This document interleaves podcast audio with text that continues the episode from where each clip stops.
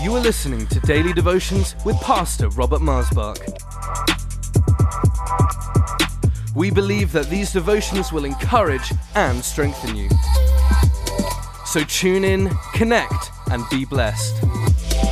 For any more information, please visit us online at lifechurchuk.org. Welcome to Life Devotions. Thank you for joining me today. Satan has no power over me, is the title of this devotion. This is what Jesus said right there on the night when he was betrayed, and the next morning at nine o'clock, he was crucified. And he was there in the upper room with his disciples. He had washed their feet in chapter 13 in chapter 14, he began to talk to them about the kingdom of heaven, where he was going to prepare a place for them, so that where he is, they may be also. And he charged them to begin to believe, to do the works that they saw him do, and to have him abide in them, and them abide in him, and this incredible, beautiful teaching that he gives. And then at the end of that incredible chapter 14 of John, in verse 30, and I'll read to you from the Amplified. He says, Now I will not talk with you much more, for the prince, the evil genius ruler of the world, is coming, and he has no claim on me. He has nothing in common with me. There's nothing in me that belongs to him. He has no power over me. Again, he has nothing in common with me. There's nothing in me that belongs to him. He has no power over me. Satan has no power over me, is this title of this devotion. He has no power over me.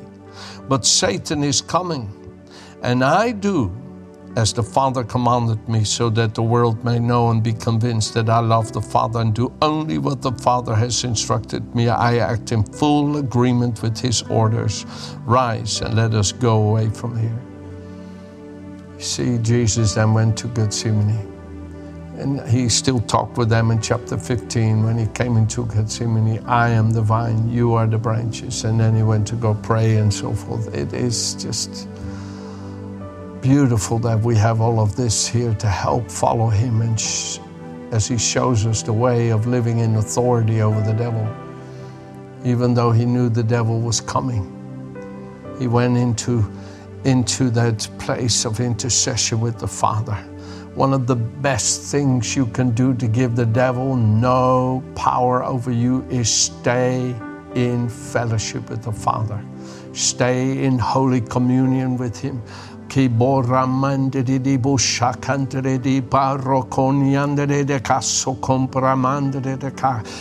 praying, keep praying in the Holy Ghost, keep praying with understanding, praying the Word of God, praying the Word of God. God Himself, who's faithful, has called you into fellowship with His Son, Jesus Christ. 1 Corinthians 1, verse 9, you just keep praying scriptures. The Lord is my shepherd, I shall not want. No want shall not have dominion over me. There is no want for those who fear the Lord. Psalm 34. You just keep praying the scriptures, praying the scriptures. Stay in communion with the Father is one of the best ways to give the devil no claim on you, that there's nothing in you that belongs to him. Keep offering your whole spirit, soul, and body to God.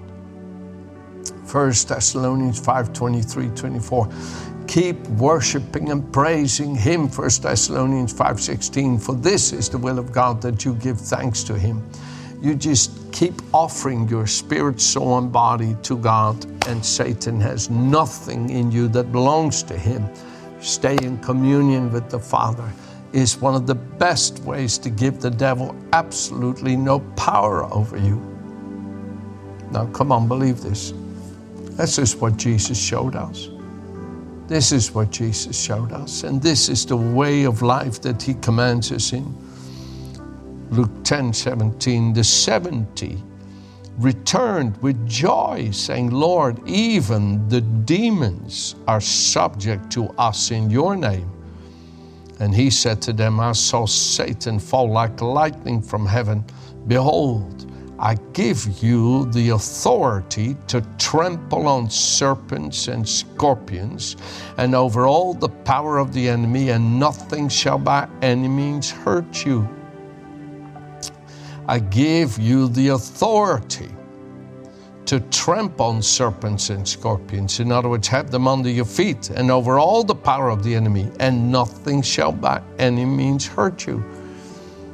Take that scripture and believe it. My mother, who is still with us at 95 and is a holy, heavenly saint whom I love and adore as a true Jesus embodied person. Oh, she's so delightful in the Holy Ghost. She's so beautiful in Jesus. And she bears the treasure of his heavenly, holy life with such meekness and lowliness there is absolutely no self exaltation in her. The only glory that she bears is that the Lord receives all the glory in her and through her. But this scripture, Luke 10, verse 19, has been one of my mother's scriptures through life. And I asked her one time, I said to her, and this is maybe 20 years ago, I said, Mom, you always quoted to us as we grew up as children I have authority over all the power of the enemy, and nothing by any means shall hurt you. You always prayed that. You always had that come out of you. How did that scripture, Mom, come into your heart? She says to me, When your brother John Henry passed away, and I was hurting, I was hurting. I missed him. He was three, and, three and a half years old when he died. I, I missed him. I missed him, and I was hurting and hurting and hurting. And then finally, I said, and I said it to the Lord so many times. I said it, Lord, He came from you. You gave Him to us. We give Him to you. He's yours, Lord. And when I said it again this time, you see, sometimes you got to keep giving things to God. You got to keep giving it and keep giving it until it's finally fully surrendered to Him, which often is a work of His grace working with your heart and your soul. And she said, When I said that to Him, Lord, He was yours. You gave Him to us, and we give Him to you. I give Him to you. It just came, boom, out of me that He was completely given to God. And the Lord spoke to me and said, Willie, my mother's name is Wilhelmina, because you've done this. I've given you authority to trample upon serpents and scorpions and over all the power of the enemy, and nothing by any means shall hurt you. And the Lord gave me that scripture. You see, many times, and I've spoken to you about that this week in the, in the uh, devotions yesterday and the day before, many times in the area of our hunger, of our need, the devil is coming to lay claim on us to find something in us we offer to Him in our disappointment, in our unbelief, in our hurt, in our pain. But Jesus, in His suffering, gave it all to the Father, and the devil had no power over Him. There was nothing in Jesus that belonged to the devil. Satan had no power over Him. I pray, give the devil no power give him nothing. No matter what he has done, give him nothing. No matter what he has done, give him nothing. No matter what the devil did to Jesus, Jesus gave him nothing, for he gave everything to God. Now, come on, take this to heart, what I'm saying. The best way to give the devil no power is to stay in communion with the Father, to give everything to God. Everything to God. Everything you don't understand it. It hurts. It's unfair. It's unjust. Why do you have to bear it? Why do you go through it? You say, Father, I give it to you. Every good and perfect gift comes from you. I'm going to talk about this next week. Every good and perfect gift comes from you, Father. I'm satisfied in you, Psalm 63, Psalm 34. I'm satisfied in you. I'm complete in you. I lack and want nothing, Father, because you are my joy and the rejoicing of my heart. You are good, you see. Satan has no power over you. Can you hear this? Can you see this? I really feel that this is exceedingly important.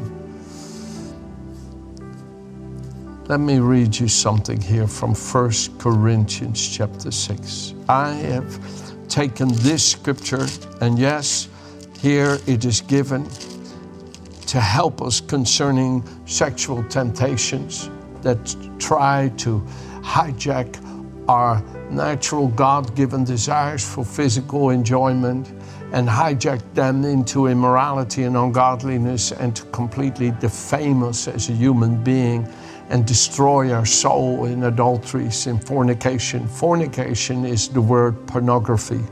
That's what that word fornication is, pornografia. Pornography is not just something you do on the internet or in magazines or whatever. Pornography is where you allow your lusts, your desires to be entertained outside of God's restraints, outside of God's borders and, and, and, and that's where the demonic comes to prey on your desires and destroy your soul and destroy your sense of wholeness and value and virtue and prudishness and, and innocence.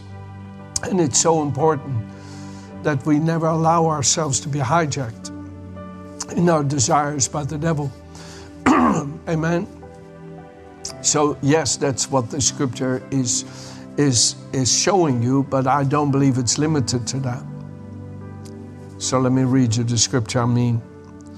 Do you not know, verse 19, that your body is the temple of the Holy Spirit who's in you, whom you have from God, and that you are not your own?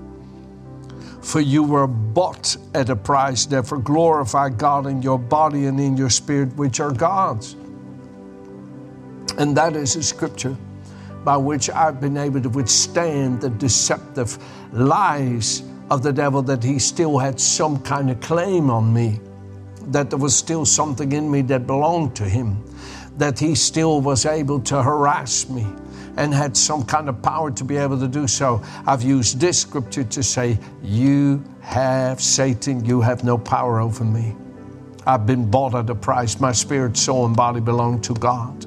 I am the temple of His Holy Spirit, and no other spirit has any claim on me, and no other image is able to entertain my conscience. No, only the Holy Spirit. And I've withstood the devil and stood against him and given him no place. Given him no place. And I plead with you take this scripture 1 Corinthians 6, verse 19 and 20, and meditate on it and believe what Jesus said there in John 14, verse 30 and 31. Satan has nothing in common with me. There's nothing in me that belongs to him. He has no power over me. Come on, say it. Satan has no power over me. Believe it.